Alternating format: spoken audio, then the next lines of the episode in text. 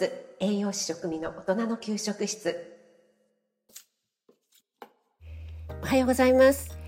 今日はいただいたレターにご紹介する回にしたいと思います。えー、レターいただきましてありがとうございます。えー、サイクルクールクルちゃんですね。いつも聞いていただいてありがとうございます。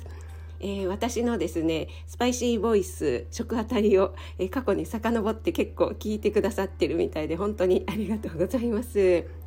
えー、それでですね、えー、一つ聞いてもいいでしょうかということで教えてもらえる範囲でいいのですが、こんにゃくを冷凍して唐揚げにしたんですが、こんにゃくの冷凍の仕方が悪かったのか戻し方が悪かったのか唐揚げにしてもこんにゃく感が残り失敗でしたということで、冷凍方法を調べるといくつか出てきたりするし再度トライするまでには至っていません。こんにゃくの唐揚げの作り方が知りたいんですということでね、えー、レターいただきました。クールクルちゃんありがとうございます。えー、実はですね私このこんにゃくの唐揚げというのはですねやったことがないんですね。なので、えー、これをいい機会にですねちょっとやってみたいと思います。同じような感じで高野豆腐の唐揚げというのはやったことあるんですよね。高野豆腐を水で戻してでちょっとね手でちぎって、えー、四角くねしないでわざとこう肉っぽい感じに手でちぎってですね、でそれを軽く絞ってで、えー、普通のね唐揚げを作るような調味液に漬け込んで、そしてそれを、まあ、ちょっとね軽く絞ってから片栗粉をつけて揚げるというものなんですけども、これはですね結構唐揚げっぽくできましたね。ただ息子に食べさせたらですねなんか唐揚げっていうかもう高野豆腐だよこれって言ってたんですけども、やっぱり若者にはですねちょっと物足りなかったんでしょうかね。はい、なのでねこんにゃく凍らせてそれを唐揚げ風にしたらどんな味になるかっていうのがね、えー、とっても、えー、興味津々です。私もはい、そして私もいろいろ調べてみたんですが、まあ、まずこんにゃくはですね手でちぎるとかスプーンでね、えー、こうカットするスプーンでねこうボコボコした感じに切るっていうような形にして、それを、えー、しっかりねジップロックみたいな保存袋に入れて、えー、冷凍するんですね。でそれをその袋のまま水につけて流水解凍みたいにするっていうレシピもありましたし、一度その冷凍してあってこんにゃくをもう一回茹でる茹でて解凍するというようなのもありましたし、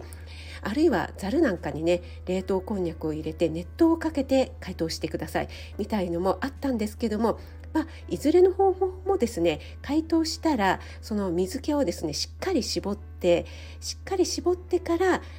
唐揚げの調味液につけてそれで揚げるというようなところは共通のポイントなんじゃないかなと思いました。なので、えー、今日はですね、えー、どうしようかなと思ったんですけども、熱湯をかけてちょっと戻すというやり方をやってみたいと思います。はい、それでは実際に調理していきたいと思います。今日ですねこの後オンラインクッキングがありますので、いつもね日曜日は午前はちじとかはちじはんから料理ライブをやってるんですけども、料理ライブやってからだとちょっと、えー、汗汗わたわたしてしまいますので、この収録をですね料理ライブ代わりにさせていただきたいなと思いますので、楽しんで聞いていただければと思います。それでですねえー、冷凍しておいたこんにゃくを熱湯をかけて解凍しました。そして、えー、よくね水気を絞るのがポイントだと思いましたので、もうかなりぎゅーっと絞りました。で、えー、これね、えー、いろいろ調べたところにも書いてあったんですけども、本当にねプシューってなんていうんですか、梨汁プシューとかブシャーでしたっけありましたけども、そんな感じでもうこのこんにゃくがスポンジ状になるんですよね、あの冷凍することによってね。なのであちらこちらからあの水がですねプシャーって出てくるので、えちょっとね注意が必要ですね。ただですねもうそんなプシャーって出てくるのをもう全部出し切るぐらいにもうぎゅーっと絞りまして、そして、えー、唐揚げのね調味液の方につけました。で、えー、片栗粉をねまぶしたので、いよいよねこれから揚げていきたいと思うんですけども、このね、えー、こんにゃくを冷凍するそして解凍するということで、えー、スポ先ほどねスポンジ状になるって言いましたけども、そして水気をね全部ねこうブシャーって、えー、取って絞って取ってしまうので、なんかね本当にぺっちゃんこになるんですよね。でこれを揚げてどうなんでしょうかね。なんか唐揚げ風に今ねちょっと揚げてますね。唐揚げ風になるのかなっていうところがですね、とても私は疑問というかちょっとね興味津々で、これを何も言わずにですね、こんにゃくとか言わずに唐揚げだよとか言って出したらですね、本当に唐揚げだと思って食べてくれるのかなっていうところもね興味がありますね。先ほどねお話ししましたように高野豆腐はですね、私はですね美味しいかなと思ったんですけども、やっぱり息子はですねなんか物足りなかったようですねはい、今だいぶいい音がして上がっていますけども、これね本当にねなんていうんですかね、ビーフジャーキーみたいな、うわすごい跳ねるなちょっと水切りが甘かったですかね。かなり絞ったつもりだったんですけれども、はい、すごい音がしております本当にねぺったんこペラペラみたいになるんですよね。なのでこれ唐揚げだけじゃなくてですね、わすごい音がすごい音がしてますが、ちょっとうるさいですかねそう、この唐揚げだけではなくて炒め物なんかにもお肉の代わりにねえ使えますよなんていうようなことが書かれていましたので、まあダイエットしたい方とかね、なんとなくボリュームは出したいんだけれども、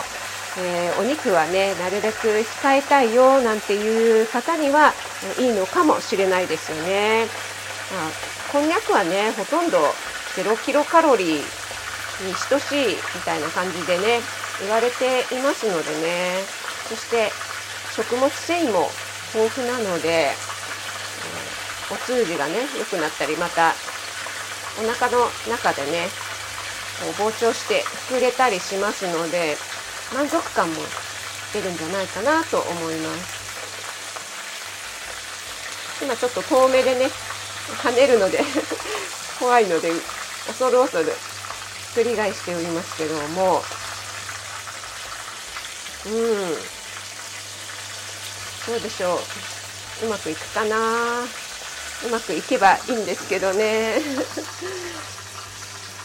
はい、だいぶ水分が出たのか油の方がねちょっとおとなしい音になってきましたね。なので最後ねちょっと焦げ目をつけるために少しだけ油の温度を上げてみました。これね見た目は何も言われなければですね、なんとなくやっぱりお肉っぽいですね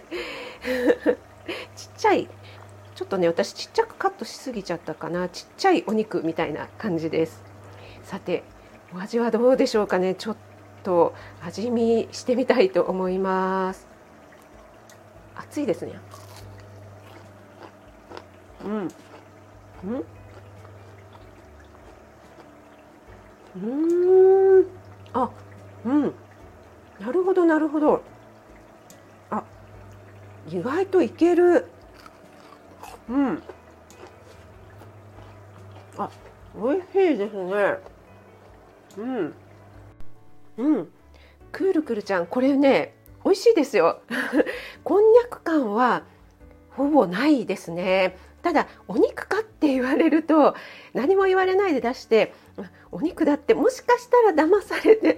食べちゃう方もいるかもしれないんですけども、お肉のあの肉汁じゅわみたいな感覚はないんですけども、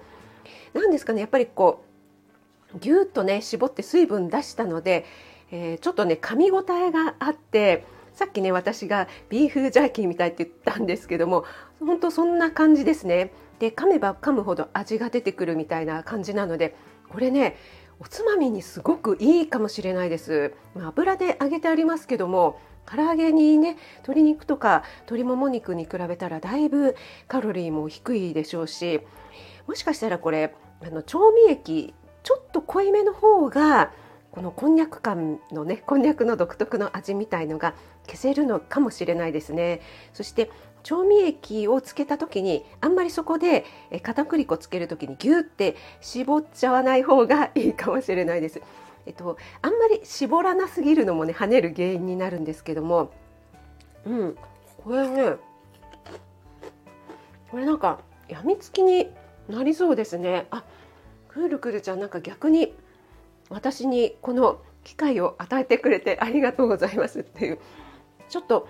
えー、冷凍しなくてはいけないっていうね面倒くささはあるかもしれないんですけども、これちょっと作ってみる価値はあるかもしれないです。ということで、くるくるちゃん、レターどうもありがとうございました。成功しましたよ。美味しくできたので、今みたいなねポイントをちょっと抑えてやっていただければ絶対成功できると思います。はい、それでは今日も素敵な日曜日をお過ごしください。栄養満点ボイス、栄養士食味の大人の給食室。